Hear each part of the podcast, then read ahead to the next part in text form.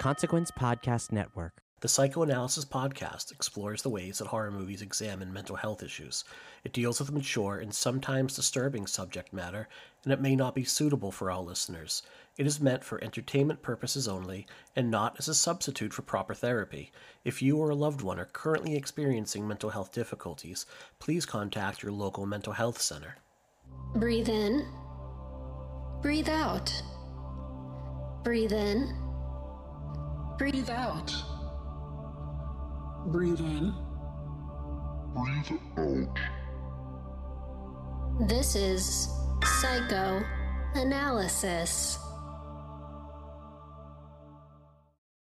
This is Psychoanalysis, a horror therapy podcast, analyzing the horror genre through the lens of mental health. I'm Jen Adams. I'm Lara Anerstahl. And I'm Mike Snoonian. And guys, I'm so excited because we have our very first guest today. We are welcoming Michael Rothman. Thank you so much for joining us. No, thanks for having me. Uh, this is a creaky house, uh, and I'm a little uh, creeped out by the, the dead dog in the living room. Uh, oh, yeah? Right yeah I heard that's... a skunk did it, so I think we're probably okay. Um, no man could do that. I know. It had to have been a skunk. Um, we'll get to the skunk murder later. Um, so we not only have our very first guest today, but we are starting, um, but we're starting a new type of episode. We're going to do comfort horror mini episodes. And I'm so excited about this because, um, for one reason, we just get to talk about movies that we love. Um, and we've been talking about some really heavy stuff. And while I think that's really important, and I love talking about that too, we kind of wanted to lighten the mood a little bit and just kind of talk about um, the horror that makes us feel really good. Yeah. Um, so we're going to be talking about our comfort horror movies, and we are starting with Halloween.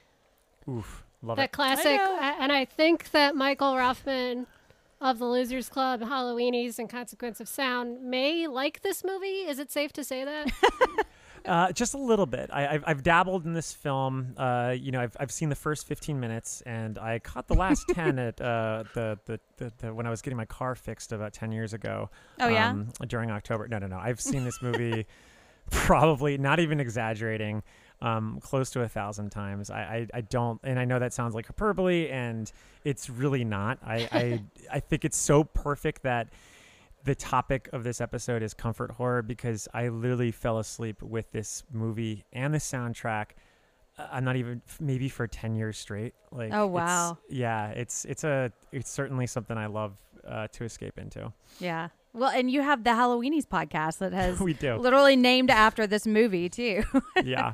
Yeah, well, I joked on the uh, during dinner tonight, um, you know, uh, Sam was like, well, you don't have to, you know, do any notes for this episode. And I was like, no, no, because I'm pretty sure I uh, distilled all my thoughts on this film in either my review or the thirty hours that we spent dissecting the franchise in twenty eighteen, I, which it might even be more than thirty hours. I think hours, between I think. Yeah. our two shows, we've spent somewhere between sixty and seventy hours on the yeah. Halloween franchise, like...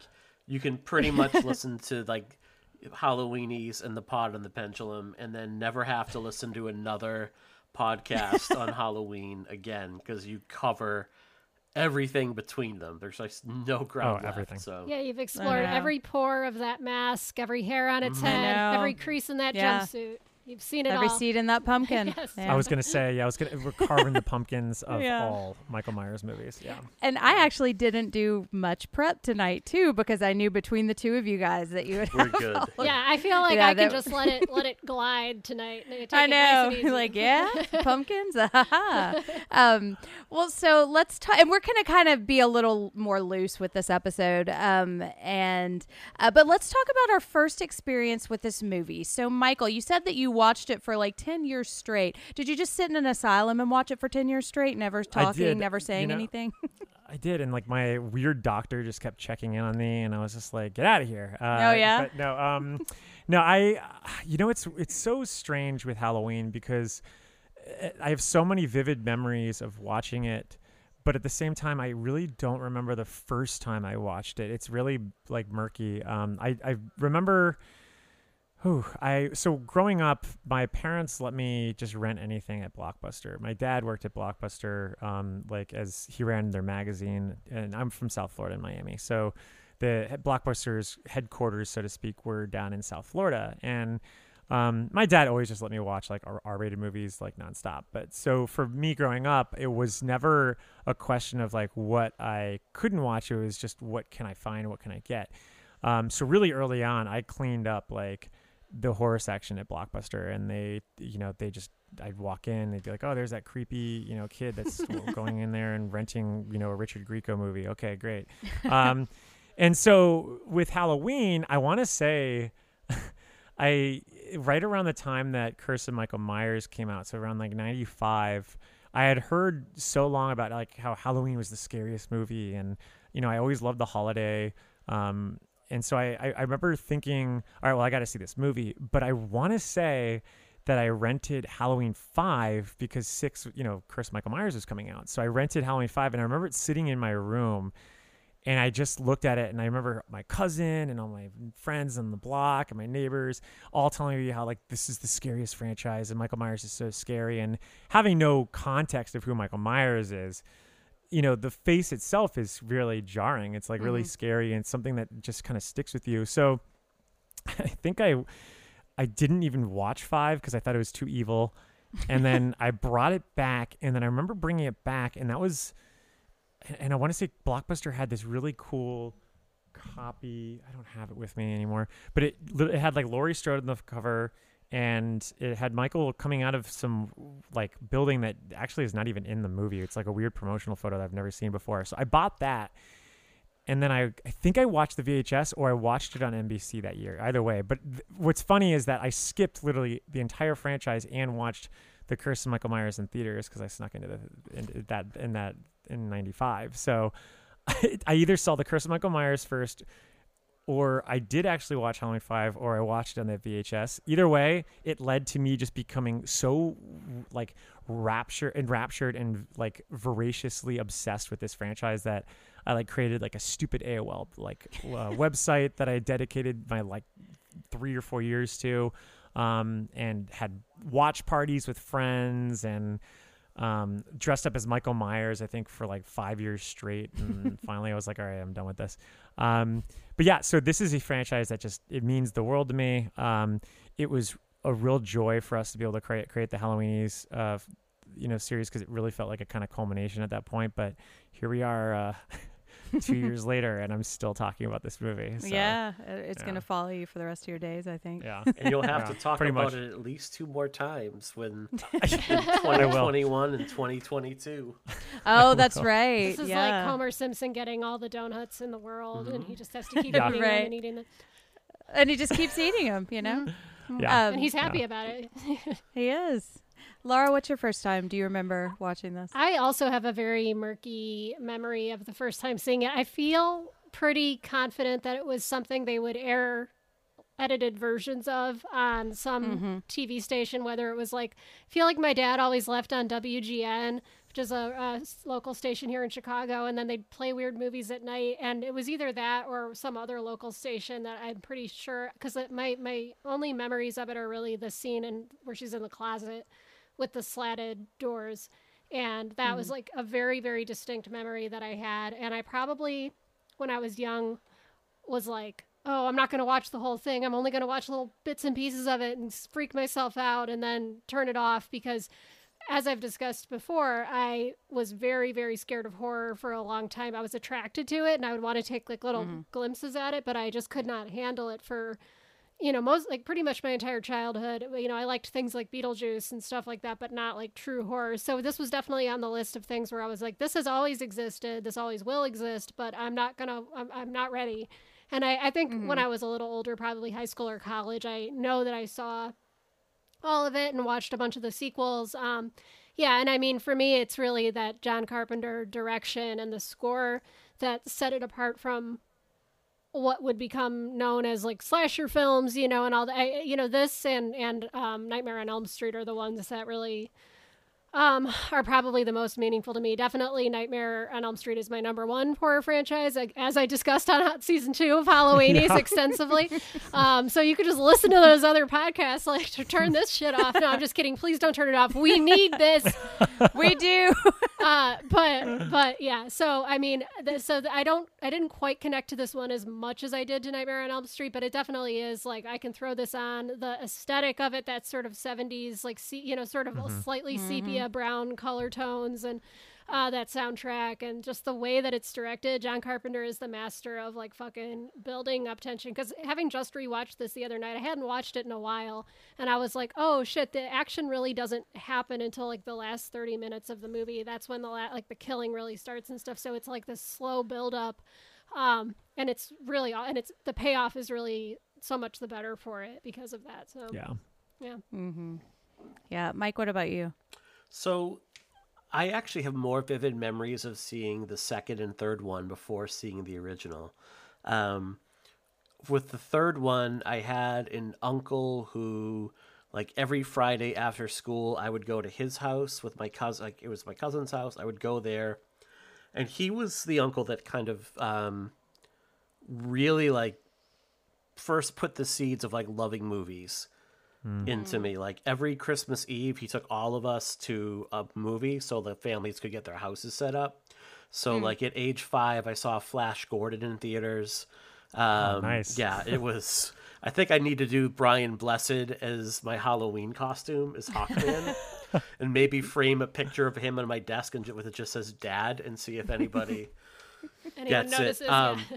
See if anyone notices. But he would rent. He also had the first V C R of anyone in the family, because my dad was notorious for like researching the hell out of anything that costs more than fifty dollars. So he would literally read like every article under the sun before he would make a purchase, where my uncle's just like, eh, you know, we're going to roll the dice and, and see how this goes. So it was like the old school top loaded V C R with like the corded remote control, and he would just like rent The Shining and Halloween three and movies like that and just let it rip, like, you know, yeah, nice. You can handle it, um which I couldn't, but that's all right. So I remember seeing Halloween three and the, and that really sticking with me, especially the kids' head melting. Um oh yeah, God. and, and then Halloween two was just like, that was the movie that played every Halloween season multiple times on like the local um, U H F affiliate, like channel in Boston, it's channel fifty-six W L V I. And they would just have like, before there was A M C um, Fear Fest, like your U H F stations would do the horror marathons. And every October, um, Halloween two was played multiple times. And I just remember, like, obviously edited down, but they had like the hot tub scene and how like the melted face of like the nurse and how that really stuck with me and how mm. like terrifying that was, but at the same time, like I couldn't not watch that that scene. Um, that really that really scarred me too as oh a kid. Yeah yeah and yeah, yeah and I think we'll talk like later on, like when movies we're watching and for like Halloween parties and whatnot, like what's mm-hmm. the appropriate um because, man, Halloween and Halloween two are just a fantastic, like, one two punch. Totally. Um, it really play out. And I think with the original Halloween, it had to be just like a V H S rental. Like, all right, we've seen two and three. And I remember even seeing maybe even four before the original Halloween, um, because it was over some, like, girl's house in high school that I really wanted to date. So I remember watching that movie.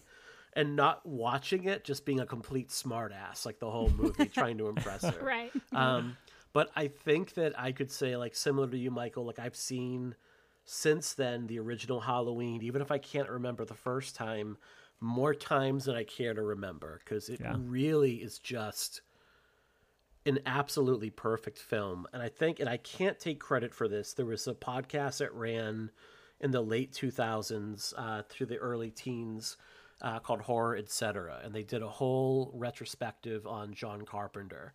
And I think the best quote I ever heard about Carpenter, the best description was, he had a he brought took B movies and made them with an A-list level of talent and craft. Totally. Mm-hmm. Exactly. Um, I mean, that is exactly mm-hmm. it in a nutshell. Yeah. So you know, you took this little independent, you know, cost nothing to make movie. Um, and it's just an idea like, what will teens go see? Um, but you have this guy who has so much talent behind it, and he brought such an incredible crew with him. I mean, you think of just like all the films that Dean Cundey has gone on yeah. to lens, and just, I think that this movie may not work um, quite as well as it does if it wasn't for Cundey. I and, agree, one hundred percent. Um, yeah, like so many iconic unsung... shots in this this fucking mm-hmm. thing. Like mm-hmm. it really, I mean, it made you realize yeah. like, oh, mm-hmm. this is how you can do these kind of like quiet scares right. that build dread. And mm-hmm. like, it, it just, ugh, I could geek out about it. Yeah. yeah. So, th- and just Deborah Hill's ability to write y- dialogue for young teen women that sounds believable and makes mm-hmm. them and makes them likable, um, and makes you kind of care for them for the few minutes they're on screen. Um, I've seen this more times than I care to recall, and it's um one of those things with like Halloween season coming up, like it's a given that I'll watch this maybe up to like half a dozen times, like, and we'll throw it on in the backyard on like the hundred inch projector we oh, have that back sounds there great. I'm so jealous we'll crank, so jealous of that we'll crank it up uh we'll crank it up and we'll have a really fun time with it. Wait, I have a question on that. Mm-hmm. So have, because we've seen it so many times, don't you feel like, like I've, you know, I've had Shudder on in the background for the last year and a half, um, just because we closed our office here in Chicago um, last October or September. Um, and so I've literally just been at home most of the time. And I usually have Shudder playing on the background. And throughout the year, or this past year, Shudder will just like randomly throw on Halloween on the T V uh-huh. thing. And I always change it because I've, I, there's a part of me that's like, all right, I have to have restraint. I'm going to wait till October. Mm. And then it, there's like something like nowadays, like I almost like make sure that I just, the first time I rewatch it in October, there's like something special about, like I, I have mm-hmm. to like, it's almost like a, a ceremony, mm-hmm. if yeah. you will. It's funny because The Thing is like that for me. Like I always mm. watch The Thing the first night that it snows. Oh, nice. That's cute. Yeah, that's like my, um, that's my tradition. Um, yeah. I think like this year in particular, just because like it's been such a clusterfuck of a year that like if I had Shudder on in the background and Halloween was on, like, you know what? I love this movie. I'm just going to watch it. And um, but what I in but I, I agree what you're saying. Like you almost want to wait till like o- officially October first before you put it on, because mm-hmm. then it's like, all right, now it's really spooky season. Mm-hmm. But I think the soundtrack is something you can listen to year round, like it yeah. does, like that I can just, if I'm writing, I'll just throw on like a mix of Carpenter and Same. Totally. Lose myself in that. Year round for me. So I, I there's not a day that goes by, and I know this again, it sounds like hyperbole, but it is one hundred percent true. Not a day that goes by where I don't listen to John Carpenter. Mm-hmm. Really? So, I, I yeah. listen to a lot of his those albums that he did that are like non-soundtrack albums. He's really yeah. good. Like I love that He's sort great. Of like dark synthwavy sounding fucking shit. Love it. Uh, yeah. I'm I'm sensing an opportunity for us to do a, ho- a Halloween like or horror remix workout album. Uh, yes. So just like all of your favorite soundtracks, like the soundtrack to Hereditary remixed for jogging, you know. Um. Anyway, just yeah. just another million dollar idea I'm leaving on the table. Well, we can use some of the, the choreography from uh, Friday the thirteenth Part Four also with the yes, yes. girls Ooh. In this band. Bang, and, bang, ding. And this, the dance scene from Fright Night. You know, we, we've oh, yeah. of course, so many. Yes. Uh, I'm telling you, this is a great idea, and it's going places. It is, yeah. We'll you throw could, a little Dirty Dancing in there just because I couldn't. Yeah, yeah. You could have a remix of like Danny Pugh and Toni Collette just screaming in Midsummer. And, oh my God! In Hereditary, just a remix of that. Oh, well, I remember growing up when, uh, I don't know if anyone remembers the Sega C D, but um, they used to have this uh, great uh, adaptation of the Terminator for Sega C D. And when you got to the uh, Club Noir um, and you played Kyle Reese, which was amazing. It was like a, it was just a godsend to me because Kyle Reese is one of my favorite characters of all time. But mm-hmm. like um, you get to go into the club and they just remix like this wacko, like almost... Um, Aphex Twin type remix that is just all the dialogue from the movie. So it's just like, it's just him and me and me. And then it just keeps going. It's like, it's not a machine, cyber, c- cybernetic organism. And then it's this cyborg, cyborg. And like, it just, da- so sometimes like, I'll just be walking around and that song gets stuck in my head and I like have to go to YouTube to like look it up. So you that could easily amazing. Do that with any horror movie, any horror yeah. movie. So. I, we need to have yeah. listeners submit this to us yeah. because I don't know how to do any of that stuff, but I'll choreograph some fun stuff too. If anyone is a D J, a mix master, uh, right. has Look a good away. soundboard, please submit yeah. your, your tracks to Help us. us out. Yeah. Us we'll play them on the episodes. I would love that. I would love I would I would love nothing more than if somebody actually did that. That would be ma- amazing. If we could do a remix new theme for the show with beatboxing. Yes, the hip hop version of our uh, of our intro track that I created and was is really bizarre and strange, and I'm it's still really embarrassed cool. by it, but I love it. No, it's really it. cool. I do have a friend who's I a beatbox beatboxer. Yeah. Um now that I think about it, yeah, he was actually sponsored by some mics. Like mic companies. Oh, really? Not like oh. like Michael's, like random. He was Michael's sponsored by the two mics sponsor. that are on this episode. Yeah. Or right. you're sponsored by the fine yeah. craft stores, Michael's, that oh, feature yeah. some wonderful Halloween decor. Mm. I um, love. They also have good yarn. I love Michael's. They do. Yeah. yeah. I definitely did not expect to get up today and hear the phrase, I have some friends. In I know, yeah. Not... Hey, that's our comfort horror episode. Every guys. Every day is an adventure. Never doubt, right. never doubt what, what's to come. Out of curiosity. I never just, stop, never stop. Exactly. Don't stop believing. Um, are there any other, like, holiday movies that you watch? Like, I'm just thinking, like, that conversation you were having about not wanting to start watching it until October made me think of, like, I watched Jaws every fourth of July. I'm mm-hmm. curious now mm-hmm. if there are other movies that you save for different pockets of time besides The Thing. Yeah. I watch Sunshine every tax day. That is my tradition because I'm mm-hmm. married to a C P A. And so, like, my, so that tax season just sucks. Um, And so every, I just, a couple of years ago, I started just taking the day off on April fifteenth and I watch Sunshine every day. I don't yeah. exactly know what the connection there is for me, but it's my thing. I love it. Nice. And Cillian I Murphy's do, hot. So. Yeah. yeah. Yes, I, the day after Thanksgiving, I do Goodfellas every year. Mm. That is just like, I don't know why, like there's really no association with the holiday. It just like happened one mm-hmm, year. Mm-hmm. Um, I, you know. Yeah, I, it worked out last year because they got they gave you um, the three and a half hour version of Goodfellas with the oh, yeah. Irishman. Still, I love Scorsese, yeah. and I I still haven't watched yeah, the Irishman. I can't, I can't make myself do say, it. I can't. I'm just like, is today yeah. the day? And then I'm like, no, today is not the day. I saw the first season. I haven't finished it yet. Yes. Nice. Well, when did when did you first see? Uh, what was the? Yeah, Jen. What, what is, is your, your earliest memory? Halloween. Um, yeah. Well, okay. So my mom claims that, and my mom hates horror movies, and she's terrified of them. She claims that she watched this while she was pregnant with me. So technically, I guess that would be the first time I heard it, although I wouldn't have been able to see it. And she claims that that's why I love horror movies. Um, she it is. But set your fate, set your fate in motion. Yeah. Exactly. Yeah, and you know what? I'm I'm okay with it.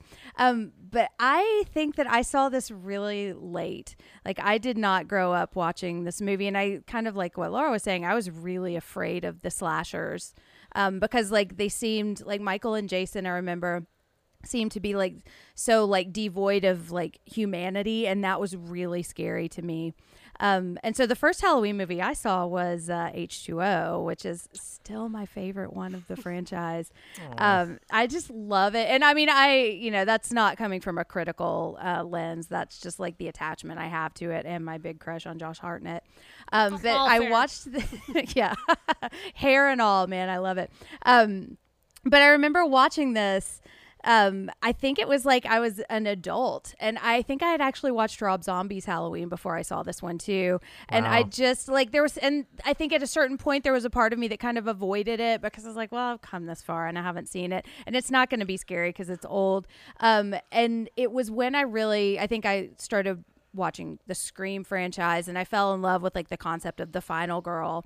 And mm-hmm. that's what I really love about this movie. I just love Laurie so much. I think I'm like a really empathetic watcher of movies, and I tend to like really enjoy something if I can relate to a character really strongly. And so, and I just love Laurie, and it's never really seemed to be very scary to me, I think, because I think about Laurie and I think about like her arc. And so like that's the first thing I think of is her overcoming Michael, not necessarily him being scared. Mm-hmm. Um, But yeah, I remember I watched it one day while I was folding laundry, and I think this is a movie that was if he you, there? He w- yeah, was he oh, no. on the clothesline? Yeah, yeah, yeah. Well, I did hear some weird stuff out there, but um, th- I just and I saw some puffs of smoke, but he he was nice. Gone by the time I got there. Um, but I feel like this is a movie that if you're not really paying attention, especially now, like you may not become immersed in it, you know, because I was watching it. I was like, okay, this is pretty good. And then I really sat down and watched it a little while later. And I was like, oh, okay, this is really good. I get it. And I see. That's And now. Mm-hmm.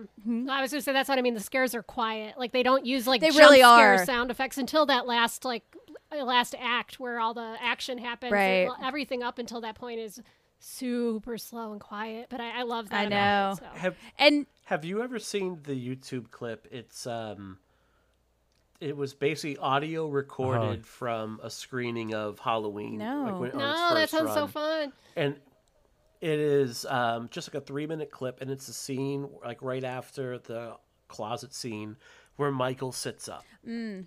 And you get the audience reaction to seeing that oh. in, in, in before that was even a trope and for people, like the killer's yeah. going to come back alive. Yeah, yeah, yeah. And people lost their minds in a way that, like, it was... It's like the Alamo Draft House is worse there. But it was, like, absolutely the... It was, like, amazing. It was just, like, awesome to hear, and I would definitely seek it out. It's really cool to hear, like, an absolutely packed theater have, like, that much of a visceral God, reaction. The thing that I miss most about movie theaters is, like, the shared horror-watching experience. That's, like, yeah. my favorite mm-hmm. thing in the world is when everyone collectively gets scared, and so I'm definitely yeah. going to just mm-hmm. put that on loop in the background yeah. as yeah. a weird A S M R thing for myself. Yeah. I saw Get Out in theaters, and that was probably my favorite theater going because, mm-hmm. like, the audience was so into it and, like, gasped and laughed at all the great time. And the, the part at the end with the car door, like I just remember this big cheer yes, in the audience. Everybody was losing it. It was so Ugh. much fun. Yeah. That well, that that is why I really do hold H two O still over like H twenty or H eighteen um mm. or Hall- Halloween, if you will, because when there is there's just I mean I I get like they you know they created two different stories for Laurie here and, and you, you know, you'll be discussing it soon, but yes, we will. um when she grabs the axe in H two O and screams Michael, like we talked yes. about this in Halloweenies, but like my theater experience for that, because I went to a pre-screening for that. Um, I don't know how the hell I got invited. I was only like fourteen at the time, but um, we the, the the theater just went nuts, just yeah. went nuts, and especially at the end mm-hmm. with the decapitation thing. Like it was it was the wildest experience I've had at a theater where people were just standing up, they were throwing popcorn, people were going nuts. And oh my goodness! Yeah, it's it's definitely um, it's it, it definitely was a, a head turner. It's and then that's something I, I I truly do miss in movies. I went to see Night of the Living Dead back in August um, at the Music Box here, and everyone was really far and distant, and it was actually kind of perfect for Night of the Living Dead because everyone is kind of trying to stay away from each other in that movie a little bit, but they're also kind of tra- trapped. But I do miss having the screams uh, with yeah. everyone. Yeah.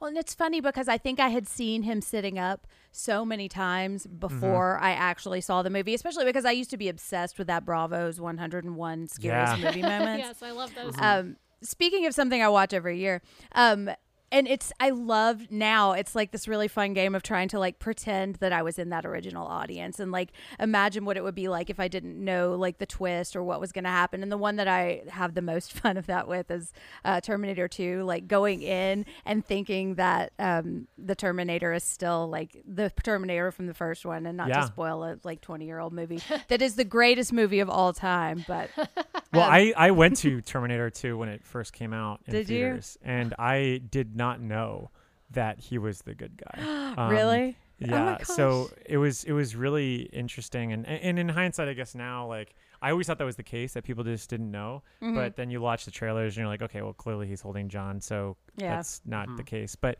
um, yeah, it really was like a surprise element, and you do feel like Sarah Connor when yeah. uh, he appears. Um, I just love but, it. Well, yeah. speaking of another movie that we've described as the greatest movie of all time, um, let's read our movie synopsis. And Michael, you actually wrote this today. So would you mind, would you care to read your synopsis of Halloween?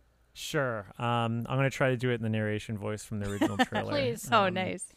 uh, in October nineteen sixty-three, one month before John F. Kennedy would be killed by the U S government, a young boy by the name of Michael Myers killed his sister Judith in the small town of Haddonfield, Illinois.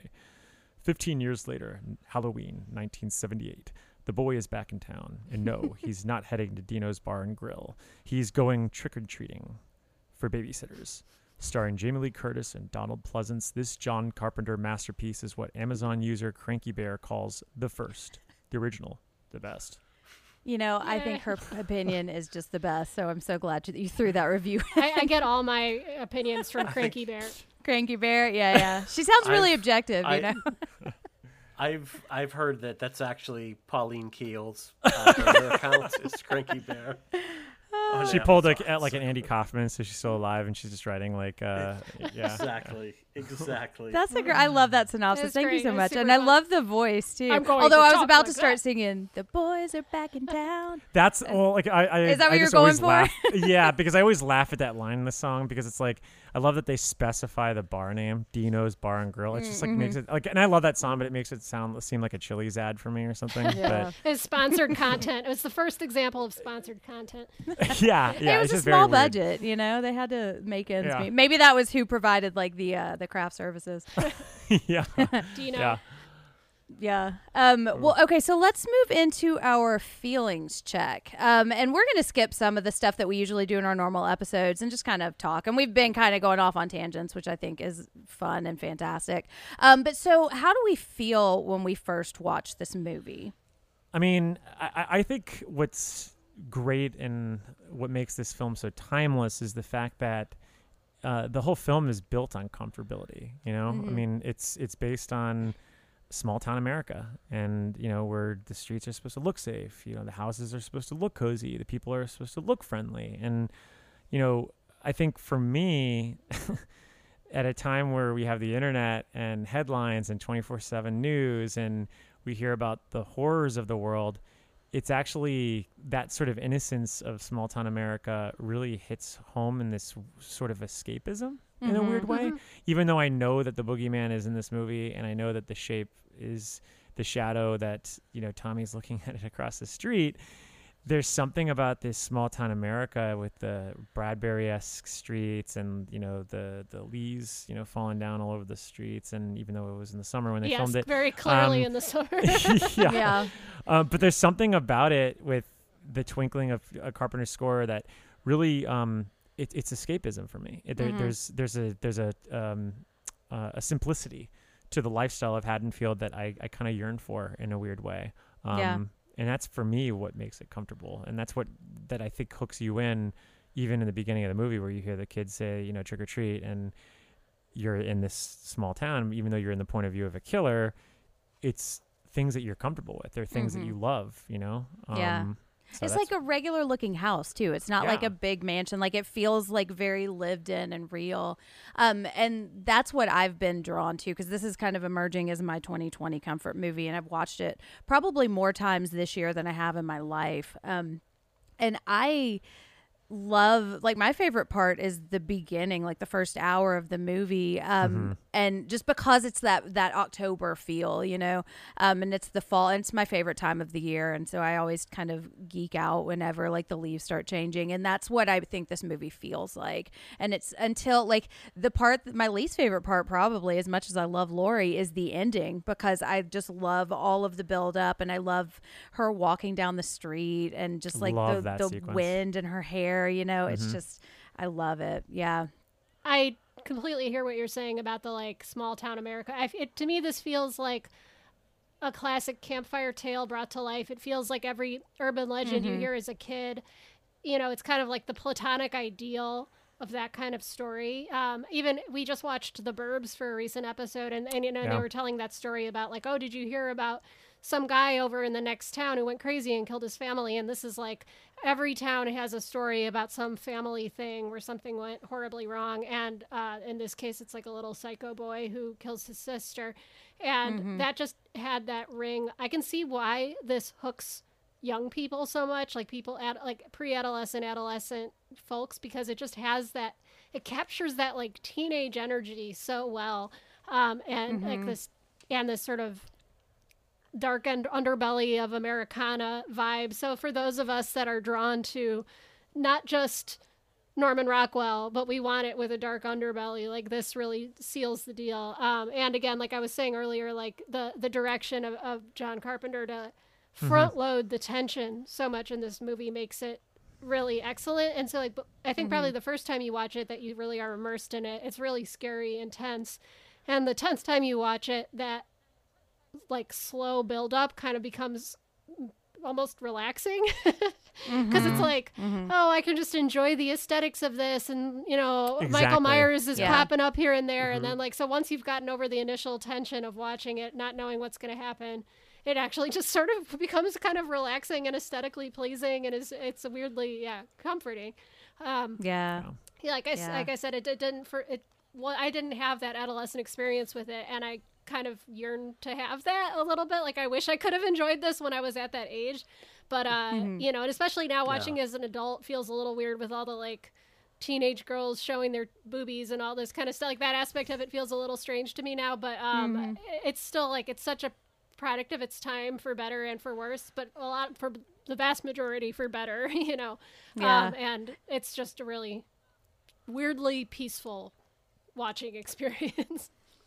Yeah, I think what's wonderful about this movie is it's because it's so endlessly rewatchable, and there's so much going on in it. It's something that you get to pick up something new on almost every single time you watch it. Like it rewards you in that way, or like Michael, you said you like could mm-hmm. fall asleep to it. That because it has that ability to kind of lull you in and give you this picture of like a small town America that I think for a lot of us we still want to achieve or want to strive to, because it depicts that so well. You can just throw it on in the background and and fall asleep to it, um and then with the stingers of the sk- soundtrack come back yeah. in, you, you sit up and, and go ah, ah. kind of freak the hell out. yeah. Exactly. Um so it's it's that for me, and I find myself now, because you know of the profession I'm in, watching it a little bit differently. And I've, you know, written about this and talked about this in a few places, like what the joy I have gotten in it over the past couple of years is like Doctor Loomis yeah. is the worst, absolute worst psychiatrist mm. in movie history. I mean, folks, I don't need to tell you this, but one of the things like, um, it would be an ethical violation to shoot your right. patient five let alone times. six times. Or six times. six yes. times, yes. Five would be okay, apparently. Six, you're over the top. But just like I, in Donald Pleasance is just, he's so brilliant, and he brings this like really just like, you know, there's so few moments in this franchise where you actually see Loomis actually relax and oh, kick yeah. back a little bit, but that moment when he's like, "Hey, Lonnie, get your yeah, uh-huh. ass out of here," and then just like smiles to himself. Yeah, when like, he's when really he's screwing wonderful. with the kids. Yeah, um, like that that yeah. that part. I did like completely mm-hmm. like did not remember right. that little moment, and I thought it was so funny when I was watching mm-hmm. it the other day. Yeah. I was like, "What the hell? Yeah. He's just like right. fucking with kids over right. here." And then like Brackett immediately gets exactly. him. Yeah, yeah. mm-hmm. yes, it's, it's, uh, um, it's great. But I'm I'm struck by, you know, him saying like, I tried to get through to him for like the first seven years. And for the last eight, you know, I've tried to convince anybody, everybody to keep him locked up. I'm like, did you ever think of maybe having someone else treat him? Like, you know, maybe, right, maybe the problem might you know, be you. Yeah. Yeah. You. yeah. Um, so I just like mm-hmm. find myself giggling over like that, like more and more as the years, as the years go on. Uh, and by part five, he's using small children as bait, which again, oh yeah, which, oh my which god, again, we do not in our profession we do not encourage using small children as bait.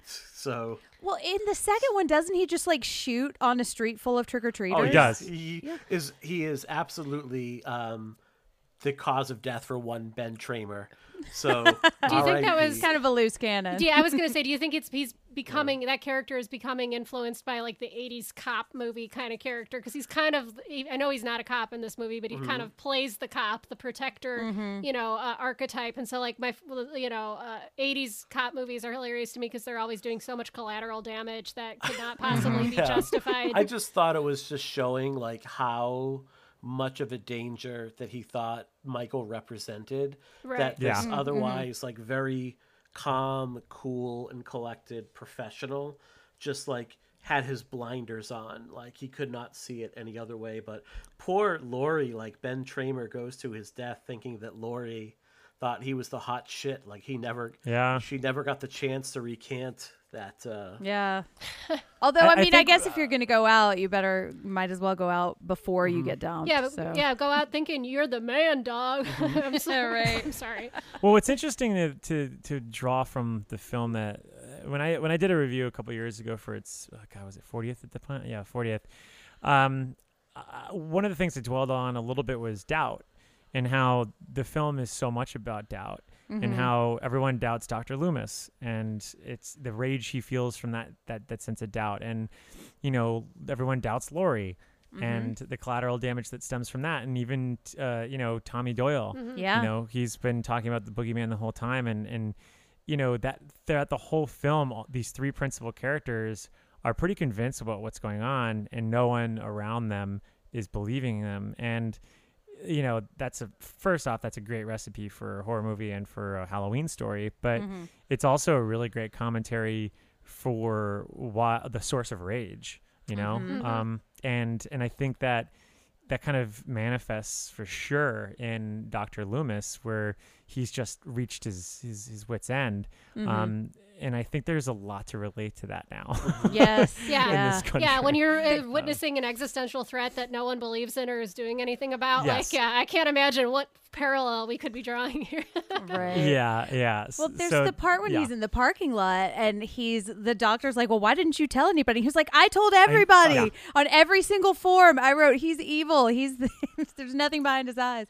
There Which, is there's nothing more infuriating to me, and like I, I I'm not a jealous person. I'm not uh you know um I'm not the the the there's a lot of things that I'm not, but the one thing I do that just drives me over the edge is when someone comes back and says, "Why didn't you tell me that?" And mm-hmm. I'm and it's something that I literally have been hammering again and again and again and again, and I think that.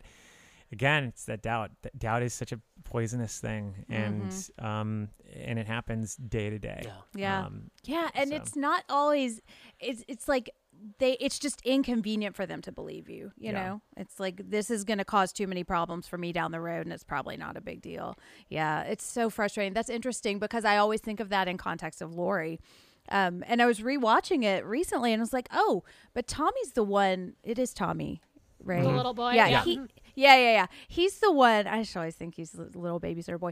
Um, he's the one who says he's right there. He's like the mm-hmm. clearest one to point yeah, out literally that something right is wrong. There. Yeah. Right. Yeah. And I just always think about Laurie being the one that's not believed. And I think that's because it's kind of a horror trope that it's the woman that they don't believe. But it's interesting. I've never thought about that in the context of Loomis. Um, I think and my think fav- about their fates, like throughout. I mean, if we're going with the original trilogy as opposed to the I don't know the the infinite timelines, it's literally the Into the Spider-Verse of the fucking right. horror movie franchises. But um, if you think about it, like all their fates are just are, are uh, they're basically poisoned by that doubt. I mean, like you look at Loomis, where he ends up in the second one, or in the I don't know the sixth one, whichever timeline you really want to go on that one. And then you look also where Tommy Doyle winds up in the sixth one. And he's literally like a like he has like P T S D. He's paranoid. He's delusional. Mm-hmm. Like the same thing with Laurie and H two O or Halloween twenty eighteen, whichever mm-hmm. one you want to go to. I'm just gonna hammer on how insane this franchise is, right? Um, in these descriptions, but that's that's just something I really like kind of mulled on um, like a couple years ago, especially after watching like uh, uh, you know Halloween twenty eighteen. But um, and it's it's something that I think really kind of. When you brought that up, Mike, about him being a psychiatrist that's hellbent, I think that's kind of, I think that ties to that a little bit, mm-hmm. Mm-hmm. Um, for sure. But. Well, who are some of our other favorite characters in this movie? Uh, the grave, uh, the groundskeeper. Um. The gra- okay, so speaking of the story, like I want to know the end of that story, and it always drives me crazy. Well, like, there's there, there's like a comic book series that I guess wrapped it up. Oh, um, really? What happened? Yeah, like they, they did all these like kind of spin-off comic book series for a while, and um, one of them did like a, a Charlie Bulls uh, arc, which was cute. But mm. um, well, I mean, not, not cute because it ends in a bloody massacre, but it's cute that they ended up doing it because literally everything in this in this original film, at least. Has been turned into either like a fan fiction story or a comic book or a spinoff or, you know, so it's, it's funny how little things like that can yeah. go a yeah. long way with this. That's one of the things I do really like about this movie. It's very much like a Jen movie in that it is empty enough for me to kind of project anything I want onto it, you know, which is something that I love to do. But it's got enough that it has a, sub- a substantial story, mm-hmm. but it's sparse enough that you can really kind of interpret it. Um, the more that I watch this, uh, Laurie is like one of my all-time favorite characters, but I love Annie in yes. this movie. Love Annie. Yeah. And I, it, her death, I think, is the one that I think is the saddest or that breaks my heart the most. Yeah, I, I, I absolutely adore Annie. And I think that it's just because if I was one of the three girls, it would certainly, I would certainly be Annie. Um, I just, just have a, a, I love her sass. Um, I love her attitude. I mm. love her like kind of, um, way that she kind of looks at life, you know, like it's just mm-hmm. like, oh, shucks, mm-hmm. you know, um, but at the same time, there's like a, a little bit of anger, right. uh, mm-hmm. you know, out, out of it. And so got there's an edge. She, yeah, she's got an edge. And that's why I kind of like the reboot or not the reboot, the remake, how they kind of let Annie have a little bit more of an arc. Um, even you though mean um, arc- Rob Zombie's one? In Rob Zombie's one. Mm-hmm. Yeah. Yeah. Um, they, I just love that they actually gave her more of an arc. Um, and arguably should have been the second uh, movie's uh, main character because uh, Danielle yeah. Harris is amazing in it. But um, and, and it just sucks because it's like, yeah, like her death is the one that hits the hardest for me. Um, yeah. Out of the entire Halloween franchise, I would argue um, for sure. But. Yeah, yeah, she's a great character. She's, like you said, sassy. She's got a quick wit like that. Mm-hmm. Mom, when she's like, when she's like, she only babysits so she has a place to, and she's like, shit, well, she has a place for that. Like, mm-hmm. really quick-witted. Um, I still, to this day, don't understand why she had to, like, when they were freaking out about smoking weed in the car, and she sees her dad, and mm-hmm. she's like, why are you pulling over? You know? I know! Yeah. Just drive by. Think, but I think at the same time, like, if you're a teenager, and you're, like, just panic, your brain freezes. Mm-hmm. Um, Especially if you're also, high. Right. You know, doesn't help. Yeah, I mean, you also can believe her and Laurie is friends is what with one another, you know, even though mm-hmm. they have some like different outlooks on things. Like she seems like she's a decent friend yeah, to yeah. Laurie overall. And I just like, you know, it's her death is so sad because all she wants to do, she just wants to like pick up her boyfriend for a night of babysitting and like fool around, which is like, look, anyone who was ever like a babysitter or dated, dated a babysitter, like you've been there, you know, it was mm-hmm. like so relatable, you know? Yeah. Yeah. It does make I, me never want to hire babysitters. What are you doing in my house? Yeah. There's actually but an interesting... I, I will... I'm sorry. I was going to say there's an interesting, this is, I keep bringing up this fucking podcast because I've like listened to it all and binged it. It's That You're Wrong About. They have, I think, an episode mm. on what, like the myth of the babysitter and what they represent and why they appear in this kind of media and like the idea of this young woman who is of a sexually ripe age, sorry, um, but, you know, coming coming into a domestic setting and, and being a surrogate mother and like what that, yeah. you know, all everything that that implies and why they in in urban legends and media and cinema, they have to be punished, um, you know, mm-hmm. and then obviously we've heard this talking point to talk to death about how sex is, you know, and sin is punished in these early slashers. Um, but I think that that has roots that go way but further back than, mm-hmm. you know, the seventies or like late seventies, early eighties slasher films. I think that the, the babysitter sort of represents this either an existential threat to the mother, a temptation for the father. And this is all, of course, through the lens of fucking patriarchy being stupid mm-hmm. as shit, uh but i think it's i think it's a really interesting element, and it's I don't know, it's just something i i, I highly recommend going and listening to that episode because they get really into like the mm-hmm. the origins of that idea, and it's it's interesting. It's like how you steal privacy when you're a teenager because you've mm-hmm. been tri- yeah. because you've been trusted to be alone in a in a house, mm-hmm. ergo you're gonna, you know, fool around. Like mm-hmm. you should right. not let teenagers be with your children is what I'm saying. But uh, right. no, it's it's it's probably fine if they are, and if they see something, you know, they got to learn sometime. Right. That's true. And I actually, I, I love to go back on the dynamic for Friends. I kind of miss this realistic pairing that the seventies and eighties got right, and I feel like the nineties kind of just really poured some adrenaline or just injected adrenaline to all the kind of stereotypes and tropes that were in like a lot of the Hughes and eighties oh, yeah. movies. Like, mm-hmm. you know, you go back to like Christine even, which is another Carpenter movie, the adaptation of Stephen King. And, you know, Arnie Um, and uh, God, I'm gonna like I can't believe I can't remember his uh, his best friend's name. Dennis. Um, Dennis. Yeah, Arnie and Dennis. Like Dennis is like a pretty popular kid. Like he's you know he's not pop uber popular, but he's popular enough. Mm-hmm. And you know he's a, you know he he plays on the you know he plays sports. Arnie's kind of the dork, but like. That's realistic. Like, I I mean, I was the dork in, co- in high school, and I had a lot of friends that were, like, you know, the cooler kids, but we all hung out together because, you know, life isn't a cartoon, and, like, right. It's not all caricatures. And, like, this dynamic of the three girls is literally how, like, my mom's friends group was in, like, the sixties and seventies. My mom was absolutely the Annie. My my aunt, uh, Debbie, uh, who I call her aunt, she's, like, a close friend. She was one hundred percent. The uh the, the Laurie Strode and their friend who was uh, it, literally named Linda um is Linda. Like it was just it was so like I see photos of them and you know I hear stories and I see them together and I'm like wow this is literally what would have been like if the three the three girls in mm-hmm. Haddonfield would have grown up like this is so wild mm-hmm. and it is so natural and it speaks again to Deborah Hill's um you know insight that she brings into this script because. You go to nowadays and it's just like it's just the, it's just the most boilerplate stereotypes in so many movies mm-hmm. and it's just mm-hmm. like oh these yeah. are the nerds these are the popular people and mm-hmm. you know and yeah if you're still writing what, those kind of stock yeah. characters in twenty twenty you need to like fucking lay, yeah. lay down for a while or something. I, I was also going to say that the Annie and uh, Laurie friendship does remind me of me and my best friend growing up because um, we were both we lived down the block from each other and we went to different schools, but neither of us were liked at all at our individual schools. So we ended up being just best friends because we were lonely and we were very, very different. I mean, she was like super kind of rebellious and, and uh, took a lot of risks. And I was the risk averse nerd. Um, but you know, we ended up, we, you know, we had enough in common in terms of what we were interested in. And like, she, she helped me loosen up and I like, introduced her to a bunch of weird nerdy shit so you know uh, yep. yeah so it, I, I definitely found that dynamic believable and relatable as well yeah well and if you compare yeah. it to the teens in H two O um I love Josh Hartnett and um gosh Jen from Dawson's Creek whose name I'm spacing Michelle on. Williams Michelle, Michelle Williams, Williams yeah I love them but the friends are atrocious oh and yeah I think who who the hell wrote these who are these people um we have Kevin Williamson writing characters that like sound it almost imitates like Kevin Williams trying to imitate like Aaron Sorkin right now.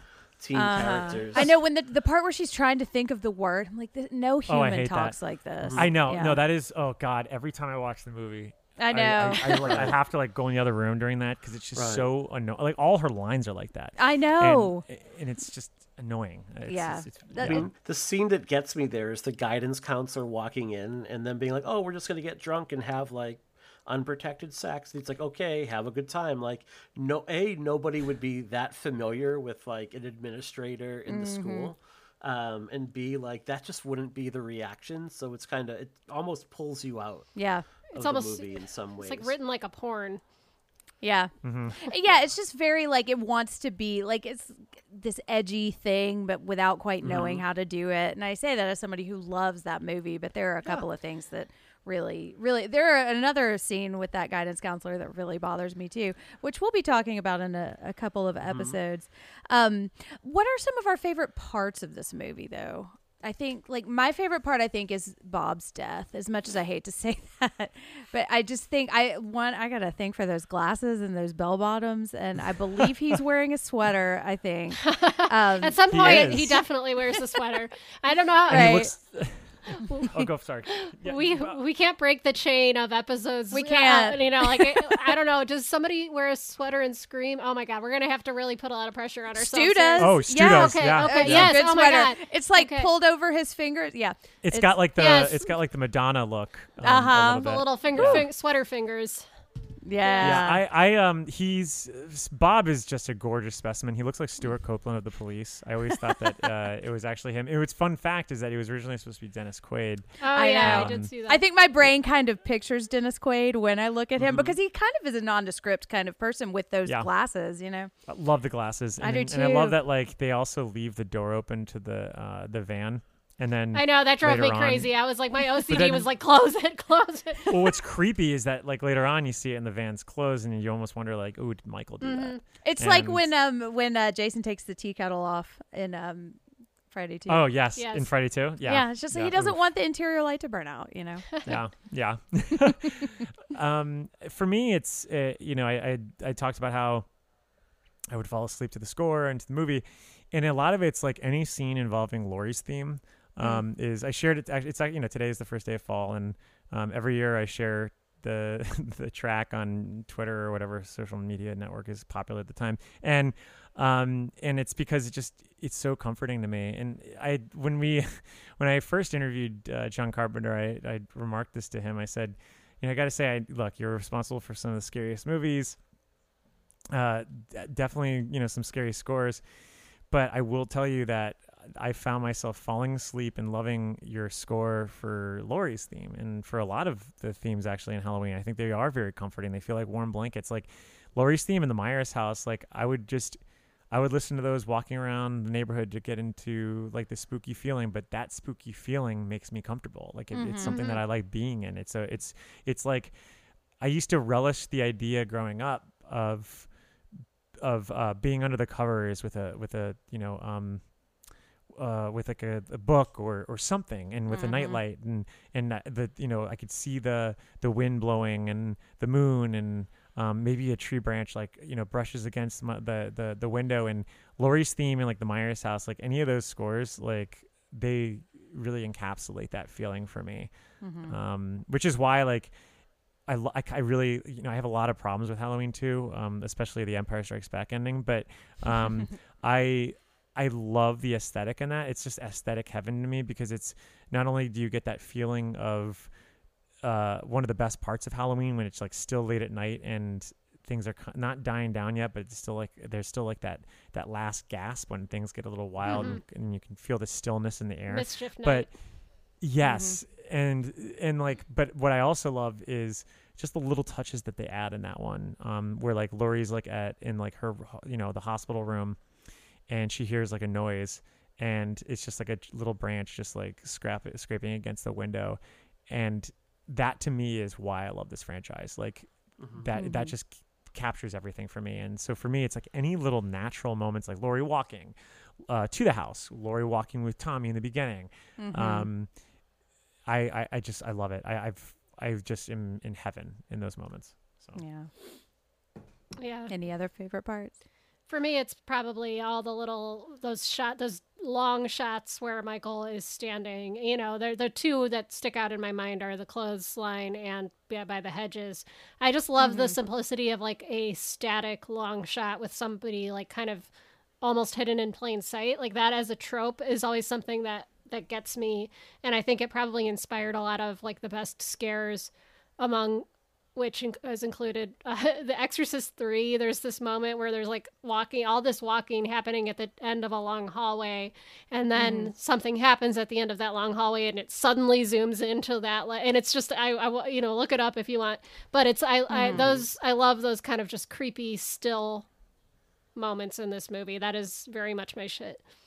Yeah. And that's like a questioning, like, should I be afraid of this mm-hmm. or is this a normal thing? Which I think, yeah. especially kind of as a woman, like that's something I'm always yes. kind of thinking through. It makes you know? your like lizard brain and your hairs in your back of your neck go whoop. And then like always listen, yep. always listen to that gut feeling. Never always doubt listen. it. Never doubt yes. it.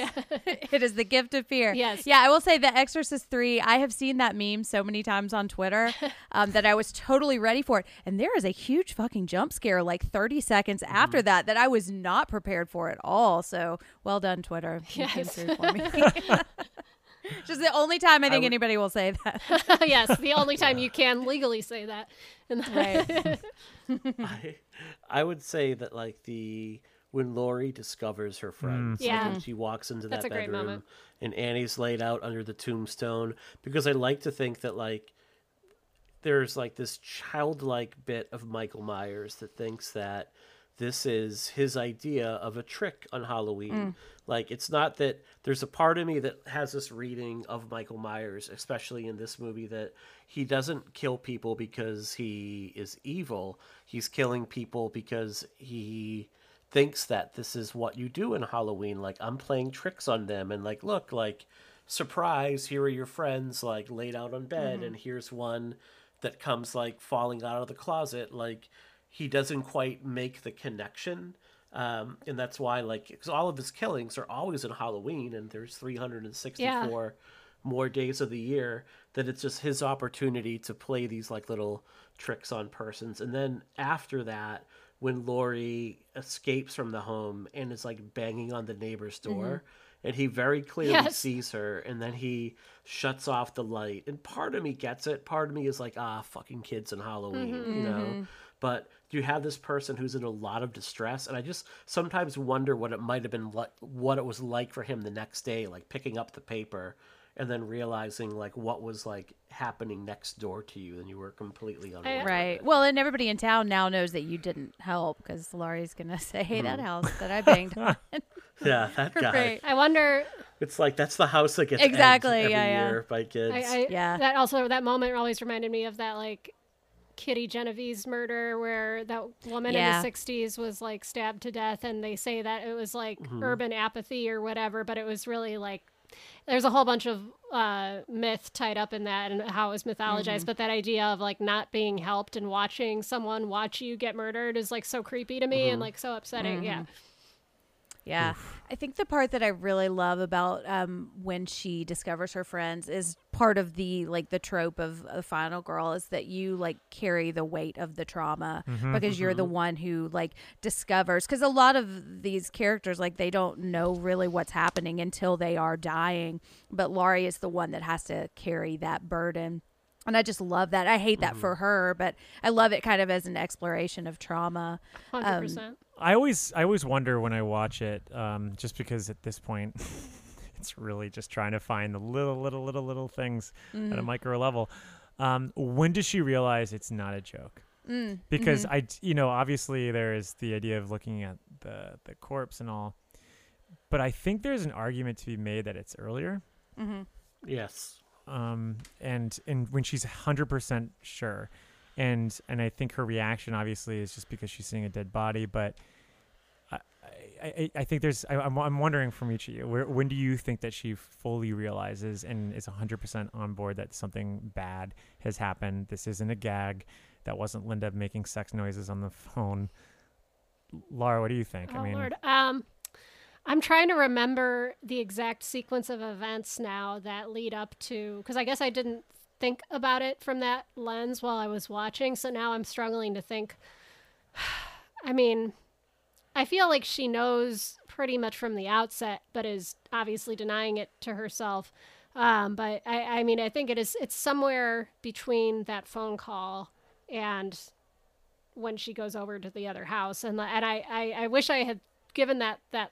the thought that it deserves while I was watching, so I could pinpoint it a little bit more, but I'm not positive. Mm-hmm. I couldn't say exactly. Um, I think it's when the car stops, when the car's driving by and she yells. And I think like that's when she knows something is wrong. I don't think mm-hmm. she knows quite what the extent of it is, but I think um, every other time that you see her, she's like denying it. She's kind of in moments of stress. Like when Um, Tommy's saying out there, like he's out there, like she's just found out that um, Ben Tramer now knows that she likes her, and that so like that's the distraction. And I yeah, think, that's actually a good. I never thought about that. Um, and yeah. I think that's one of the few times, and I, I can't remember exactly the sequence, kind of like Lara, of like all of the Harbinger moments. Um, but I think she knows, and that's one of the things I think is so interesting that I could like really pick apart is. When does she know, and how does she convince herself that everything's fine, and how much pressure is put on her to convince herself that this is fine, mm-hmm. so that she doesn't, I mean, I could go down on a whole soapbox about listening to women, but yeah. Yeah. I feel like when she walks into the home, and I think there's a difference in the kind of quiet in a home where it's just yeah. quiet and people are playing a prank versus like, there's not another living, breathing person mm. in the home. Like think about think about the times when you've like have walked into your own home and no one else has been there versus times you've walked into your home and maybe your partner is just like mm-hmm. reading mm-hmm. or doing something quiet. Like there's definitely there's a weight in the air. Yeah. Yes.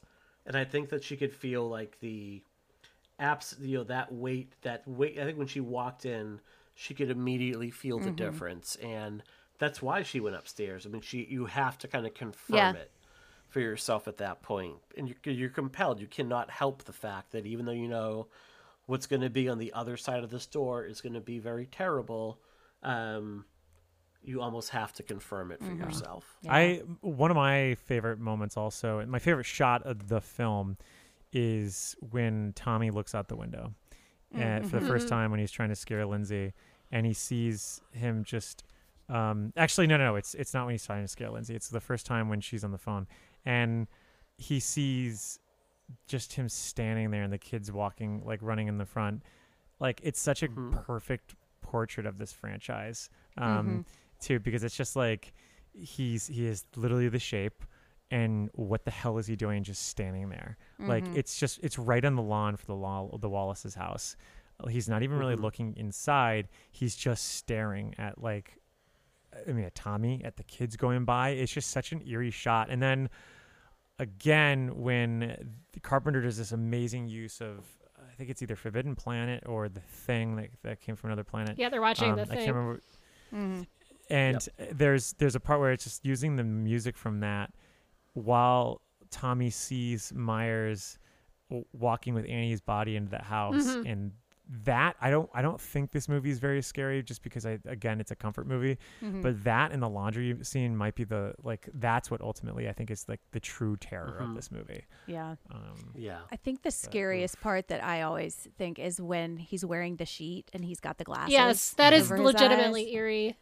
It really is. And as much as, like, looking at Michael is iconic, like, and, like, seeing him across the street or, like, in the clothes, the clothesline, like, that ghost impression, like, that's what I think of when I think of, like, spooky ghosts, you know, and with those, like, seventies glasses on, and how just chilling it is that Linda does not know. Yeah. Like, Linda thinks that's her boyfriend, yep. you know. Mm-hmm. I think that's yeah. what where the, it just, we know that she's about to be murdered, but she has no idea. And that's where the dramatic tension comes from in that yeah. moment. um mm-hmm. yeah. I feel like I had another also want to um well I want to shout out the um the classroom harbinger scene, which oh I my god a huge fan of. It's always that happens. I, I, I, I wanted to right. I wanted to say, I'm like, just once in one of these movies can they be discussing something in English class that isn't thematically relevant to the film, right? Like, can they just maybe be like, just math class yeah yeah like yeah we're just talking about the fucking Pythagorean theorem, and then it's like, doesn't have mm. anything to fucking do with how you're all about to get murdered.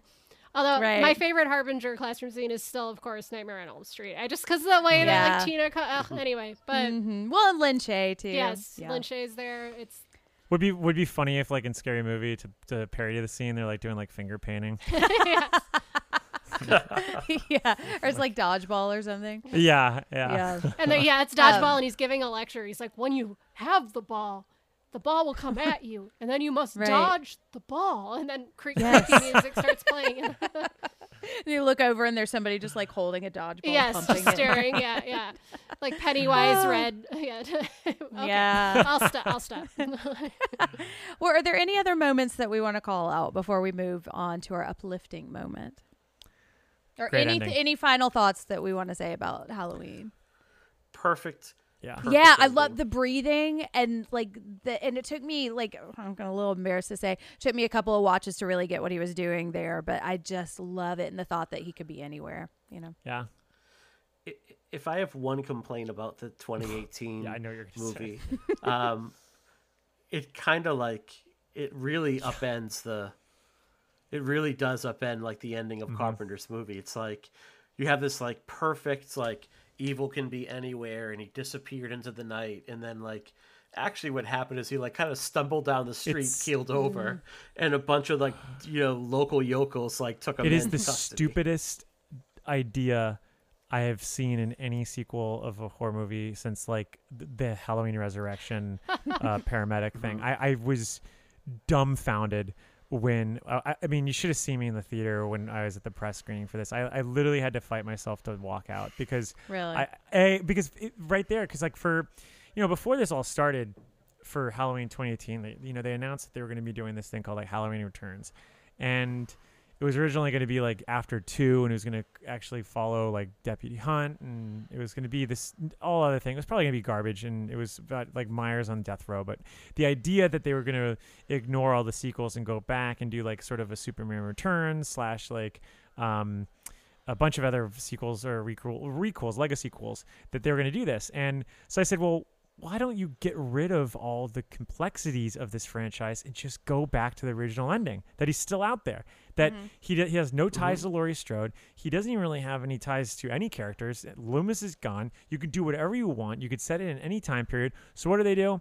They make it that he's caught, kill forty years of pot- a potential story by putting him in jail, and then also give him all the complexities and problems of all the sequels that came with it, which is like the wild doctor that had mm-hmm. that believed in cult-like ideas, the you know the the the the weird th- reason why he's hunting Laurie even though they're not related in this, and you got rid of that. Like, it was just, it was as if someone like you know cleaned up a mess, and it it, it reminded me of like Chevy Chase's uh, Gerald Ford um, uh, sketch. Where he just keeps falling and throw and hitting things, and it's just like, oh God, this is supposed to be a man of prestige. But so yeah, that drives me nuts, and I, and I, and I, and it makes me even more angry knowing that like Carpenter was like, oh yeah, it's a great idea. Thank God he stopped them on the original idea, changing oh, the ending. God. Well, Carpenter's is very much, and I think I said this recently. I think we were talking about Freddy's Dead on the Pod and the Pendulum, and for whatever reason, like Carpenter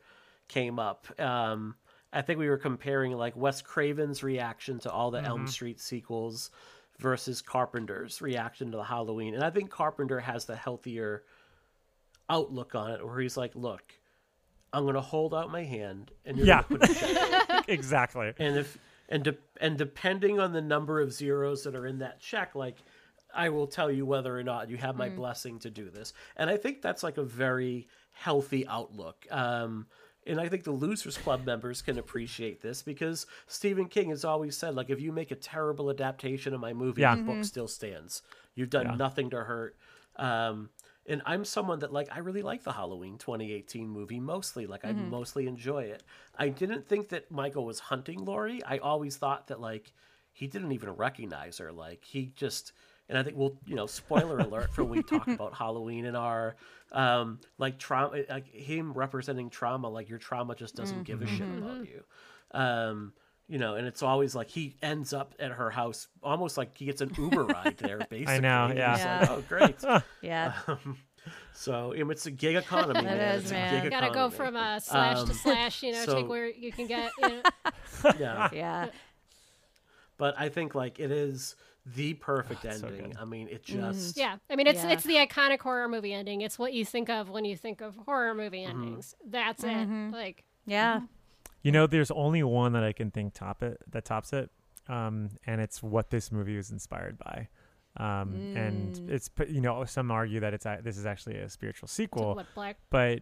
Yeah, mm-hmm. Black Christmas. Because yeah, I, which, because if you want to talk about a scary slasher, oh, movie, I love I that movie. That's the most, I, I watch it. I think it's one of the most mm. frightening movies of all time. I do save it mm. for Christmas time, and it's my mm-hmm. that and Christmas mm-hmm. Evil I watch every Christmas, and I think they're both they're both like wonderful movies. I, I really do find Black Christmas terrifying because it feels very real, whereas this feels, yeah. you know, these slasher films, uh, this uh, Friday the thirteenth and Nightmare on Elm Street, all sort of almost make the villains a little supernatural, a little otherworldly. Mm-hmm. Black Christmas is mm-hmm. like there's just some fucking guy calling you up and doing creepy shit to you, and it, it feels so it's like so much more unsettling and icky feeling, and it really puts you in that mm-hmm. ugh, like the violence toward women feels a lot more, I don't know, I guess just oh, real. God, yeah. Like, you know, it feels like this yeah. is something that could have happened and I could see happening to me, versus all these other movies I'm like, this no, I, I can suspend yeah. my disbelief a bit. Yeah. Mm-hmm. Yeah. Mm-hmm. Yeah. Yeah. Well, shall we move into our uplifting moment? Yeah, I think to close out. I think we should. All right. Um, so our uplifting moment is to where we share our grounding and coping techniques and our self-care.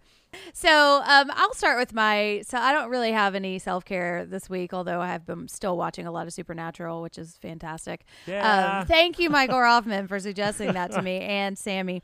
Um, but I, my therapist suggested something this week that I have been using, because last week was just a rough week for me, and I had a lot of kind of um, sad days and trying to kind of get myself productive.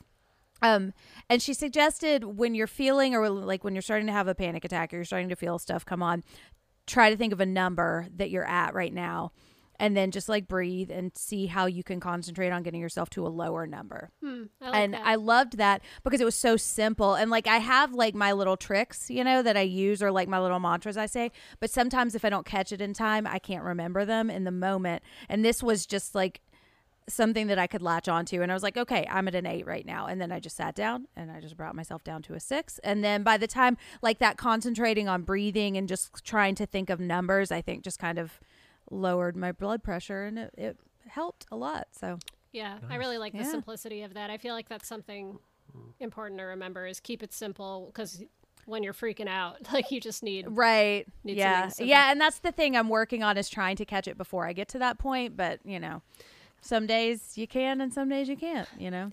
Indeed. So. yeah yeah Mike, do you have anything you want to share? Um it's been a week. It's um our daughter is doing remote learning three days out of five, and my wife and I are back in the schools. Like her job as a psychologist, me as a counselor. Um, I, we get to work out of home a couple days a week to be with her, but like essentially our job, my job in particular, has been like tech support for kids that are all learning mm-hmm. remotely in my district.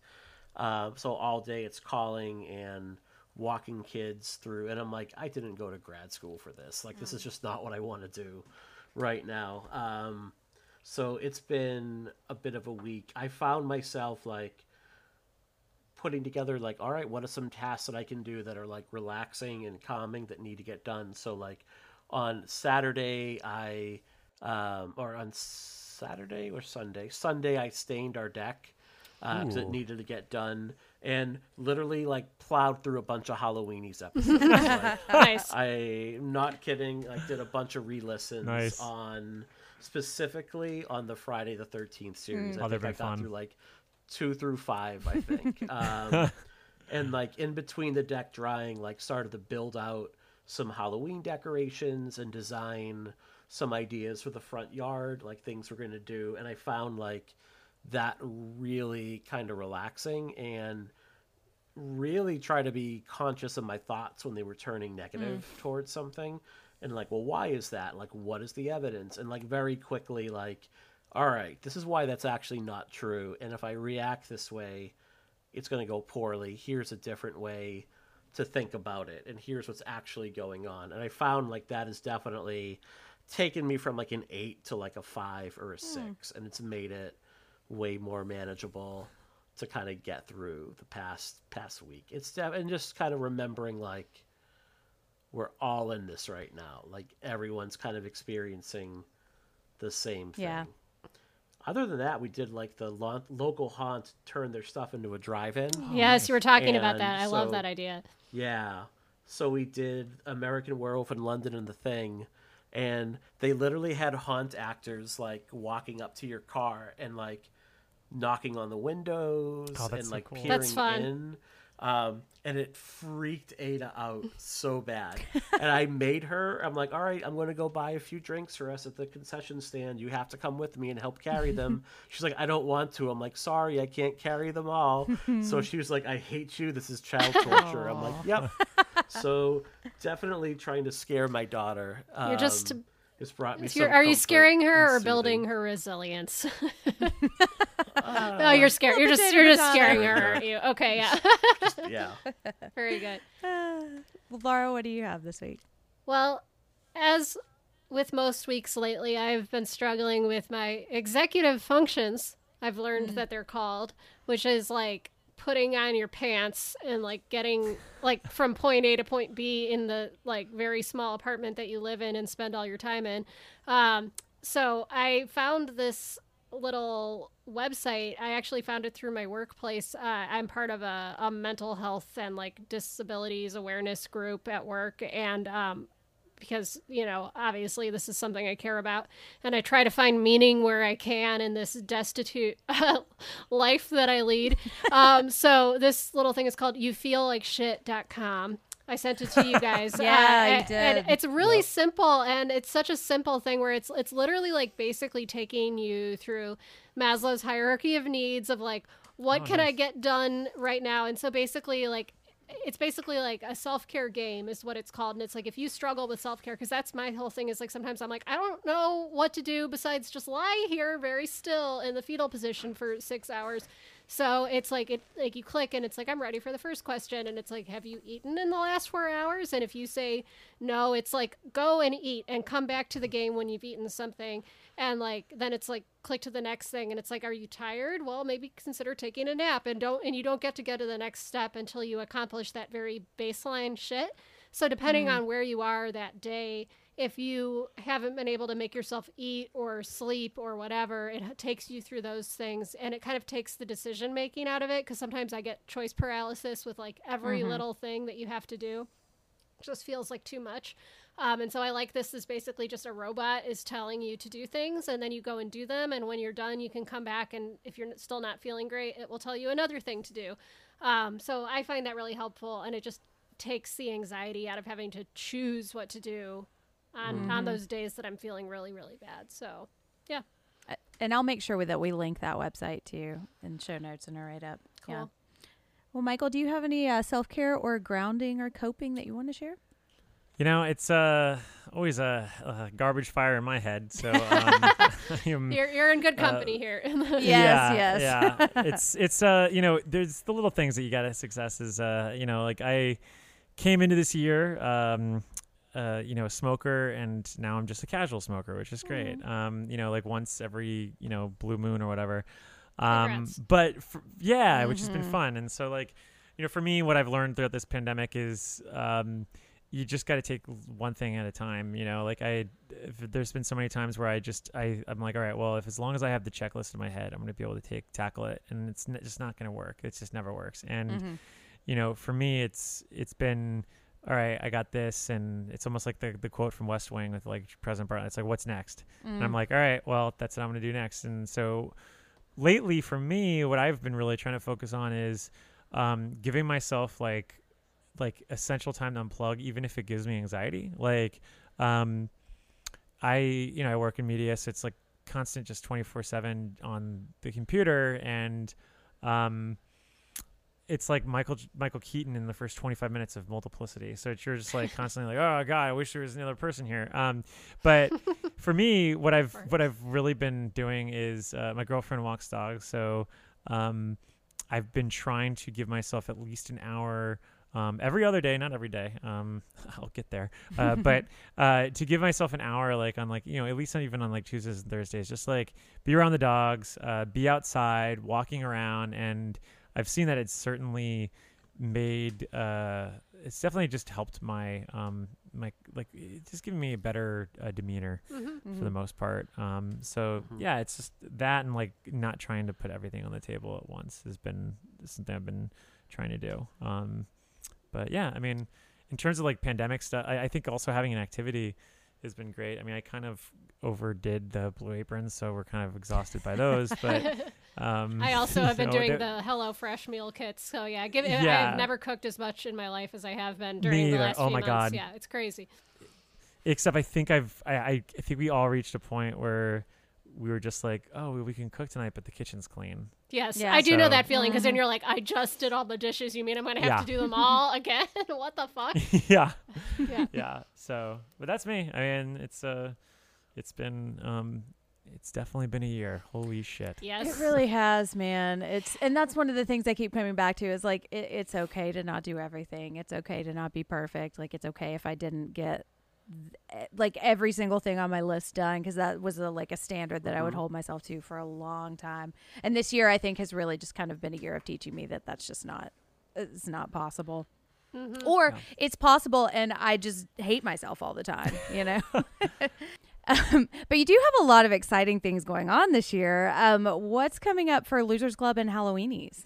Uh, well, Losers Club and Halloweenies are ramping up for a very, very, very exciting uh, October. We have like so many tricks and treats. Um, we're going to be, we just announced our two panels at Salem Horror Fest. So we're going to be reuniting uh, the original kid cast of uh, the It miniseries on the Losers Club. And uh, Randall and I are hosting that on, oh God, uh, two nights from now. So um, that's going to be on Zoom. And then uh, Halloweenies are going to be talking to uh, a lot of the principal cast members and um, director Tommy McLaughlin from uh, Jason Lives, uh, which turned out to be, I think, our highest rated um, uh, Friday the thirteenth entry. It's my favorite for sure. It's so good. I just love it. Um, and then we also have a lot of really fun stuff on, on both respective podcasts. I mean, I'm, we're going to be doing the American Werewolf uh, commentary for Halloweenies. We have, uh, uh, we're going to be announcing our schedule for Halloweenies uh, next month, but we're going to be doing uh, Jason Goes to Manhattan. And then Losers Club, we're taking a break because uh, we, we have Rose Matter out this week, but, um, or, or the Rose Matter was our last uh, King book episode, but in October, we are actually taking a break from King, and we're going to be doing a new feature called Dance Macabre, where we're going to be talking about all the books that he recommended in his book, Dance Macabre. And we're going to start with Ooh. The Haunting of Hill House. So, um, yeah, a lot of fun and, uh, you know, just lots of supernatural stuff that we're going to be discussing. And Jen it is, is spooky season. Part, part of it. yeah, it's, it. It's, yeah. A, it's the busiest time of the year, but I love it. It's my it favorite is. time of the year. I yes. know. Yeah, oh. I look at my to watch list coming up and I'm like, ah, oh, I'm tired, but I want to watch all of these three times. Yes, at least they're all enjoyable watches. Yeah. yeah. Well, and we are going to be part of Salem Horror Fest as well, um, talking about a very familiar topic. We're going to be looking at Laurie's, um, how we see um, P T S D manifest in Laurie in H two O and H eighteen, or as I, I always think of it as New Halloween. Um, but we're going to be comparing um, how we see P T S D in those two movies. And I think as kind of this episode has shown, we have a lot of thoughts about both of those stories and the way Laurie kind of um navigates that um everything that we talked about happening to her today. So I'm really excited about that. Same. um yeah and we are going to continue our uh topic on P T S D with um looking at another favorite final girl. We're going to look at Sydney, and not just in one movie. We're going to look at Sydney's arc in Scream one, two, and three. Yes. So that's going to be coming up next Thursday, so make sure you are at, and we're going to try to stick to just her. Yeah, there's probably a lot we can, we'll probably be doing a comfort horror episode about Scream. We're going to do we're gonna... four hours on Gail no, on Gail, on Gail Weathers' lime green outfit. Oh, and yeah, we yeah. could just do Evolution Gail Weathers. Bangs. Yes, uh, Gail Weathers bangs um, epi- like series. We'll just do. We'll just call it the, the Bang Chronicles, and I, I oh. we will really try to discipline ourselves to stick to Sydney in, you know, Sydney and her character and how her P T S D develops in this episode. So it'll yes. be an interesting challenge to put to mm-hmm. ourselves to see if I, I can... will be talking about Stu's sweater though. I oh. just want to yeah. say, nice. And never fear. I'm definitely gonna less. make. Yes, we have to. We can't break the sweater chain. And I I know. I'm going to talk about Matthew Lillard and his weird voice and Woo. stuff. So, um, yeah, mm, well, yeah. it's going to come up. um, well, Michael, where can we find you on social media? Uh, you can find me at Michael Rothman, or uh, the show's at Losers Club Pod, or at Halloweenies Pod. Um, and all our work at uh, at Consequence for, I think, all socials at this point. So, mm. um, yeah. And also be sure to follow the Consequence Podcast Network. We got so many other shows, and we're going to be rolling out some uh, some new ones. Uh, we have another season of Assembly that's going to launch probably around uh, November. We're kicking it around, but it's uh, all on David Cross, and the guest Ooh. list is unbelievable oh, for so this season. Cool. So it's coming back big. Um, you know, and then you get triple dose of Kyle Meredith, and This Must Be the Gig is every other week. And, you know, you we've got uh, Psychoanalysis, which we're on right now. Are you plugging um, the show? Pod. Yeah, I'm plugging on? the show that you're on. We've got, you know, The Horror Virgin every Monday. We got, I mean, there's just, it never ends. It's just, mm-hmm. there's just so much that's, that, that's, that's being, and I'm totally missing shows. I know that, and they're going to kill me for, for doing that, but, uh, There's but there's so many, it, it, yeah. which is a, it's an embarrassment of riches. yes. Yeah, it's not bad. It's not bad. It's a, yeah. it's a good place to be. And you can find all of those if you just follow at Consequence on all the socials. Yes, yes. We share them uh, on a day-to-day basis. So, yeah. You know, yeah. Um, Mike, where can they find you? So you can find me at Mike underscore Snoonian. You can also find me uh, on our other show, The Pod and the Pendulum. Um, if you're a fan of Halloweenies, I would say like we are a good companion to. Totally. Um, what's funny is like I had the idea for the show back in grad school, and I'm like, I will do this once I'm done, and I have time, and no one's doing this. And then like my last semester of school, I stumbled upon Halloweenies, and I'm like, oh. sons of bitches. Um, but it's well, you could be on any time, and I will say, um, no, I love we, Halloweenies. I think it's such a great. Yeah. I mean, honestly, anytime you want to be on, let me know. Jason um, goes to we, hell. We'd love to have you. Oh, honestly, we are looking for Jason guests for that. Jason goes so to please. Hell. I love that yeah. movie. Jerry hated it. Oh, nice. Actually, then we should get you yes. on because Vanderbilt needs a yeah. uh, company. Absolutely. Oh, yeah. Absolutely. He has my sword. Um, but Jerry and I, Jerry and I are just, well, by the time this drops, we're taking a little break from our coverage in the Nightmare on Elm Street franchise because all we have left is the remake. And oh, um, no, no. Yeah, I know. Um, but in October, we're going to be doing like our first, we're going to shift a little bit from doing franchises all the time to maybe do some themes. So I know in February, we're doing like French Extremity Fem- February. Um, in October, we're going to be doing movies that are set in or around Halloween season, or at least have that like holiday feel. So like the Trick or Treat is going to be a movie we cover. Um, nice. The w- nice. W N U F Halloween Special.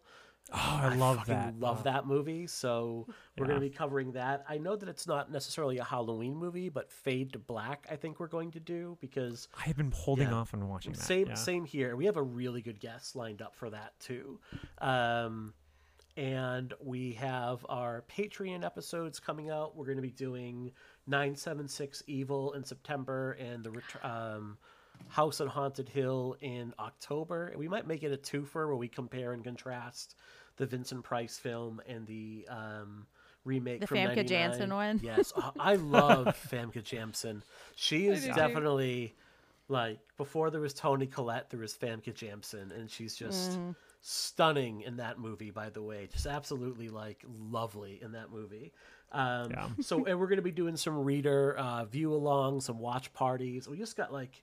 It's October, so we're going to be dropping like a ton of content and having a ton of fun. Um, so yeah, like follow us over at Pod and Pendulum because I think we're pretty great.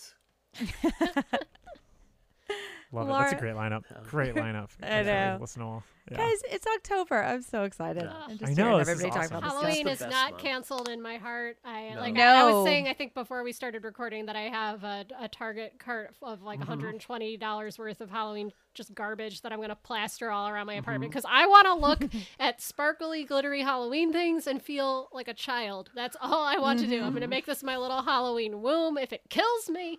Right, uh, and I'm just never going to take any of it down either. Oh hell no, that shit is. Live here. I have a whole plan for how I'm going to punk my neighbors with this stuff already. So, um, yep, it's gonna. We're gonna be. There's gonna be some decor that stays up outside.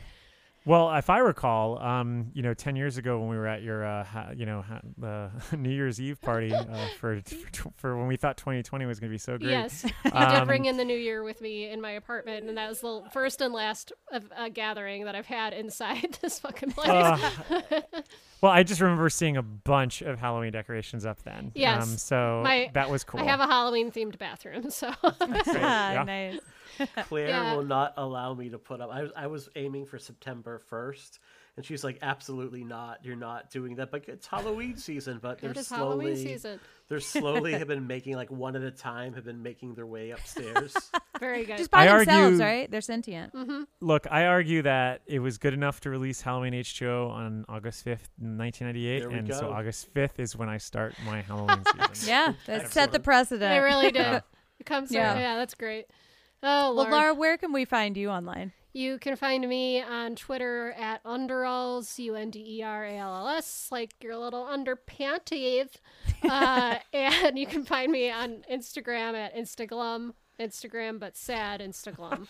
Uh, that's about it. In both places, I just talk shit and uh, post cool, cool pics. Uh, Hot shit and cool pics. That's me on online. Nice. And I'm on. Th- I'm on this podcast. You can find me on this podcast, Psychoanalysis. This very one. Yeah. And uh, you can also occasionally find me as a rotating loser on Losers Club, and once in a while I pop up on Halloweenies too. You can find me um, at Jen Ferratu on all of the socials. Jen with two N's. Um, you can find me on this very podcast. And um, also a rotating loser on the Losers Club. Um, yeah, and writing stuff for Consequence occasionally. Uh, Um, but yeah, so that's that's me. Um, and this was really fun. I it's a I'm, lot of fun. I know. Yeah, thank you so much for joining us, for being our, our guinea pig guest. Um, um, and this was just such a fun movie to talk about, and I'm looking forward to doing a lot more of these kinds of episodes where we just get to talk about why we love horror, you know, and like the the great things that it does for us. Um, yeah. So, um, on that note, guys, um, we came here to chew bubblegum and take care of ourselves. And, and we're, we're all out of bubblegum. Bubble Bye. Bye. Bye.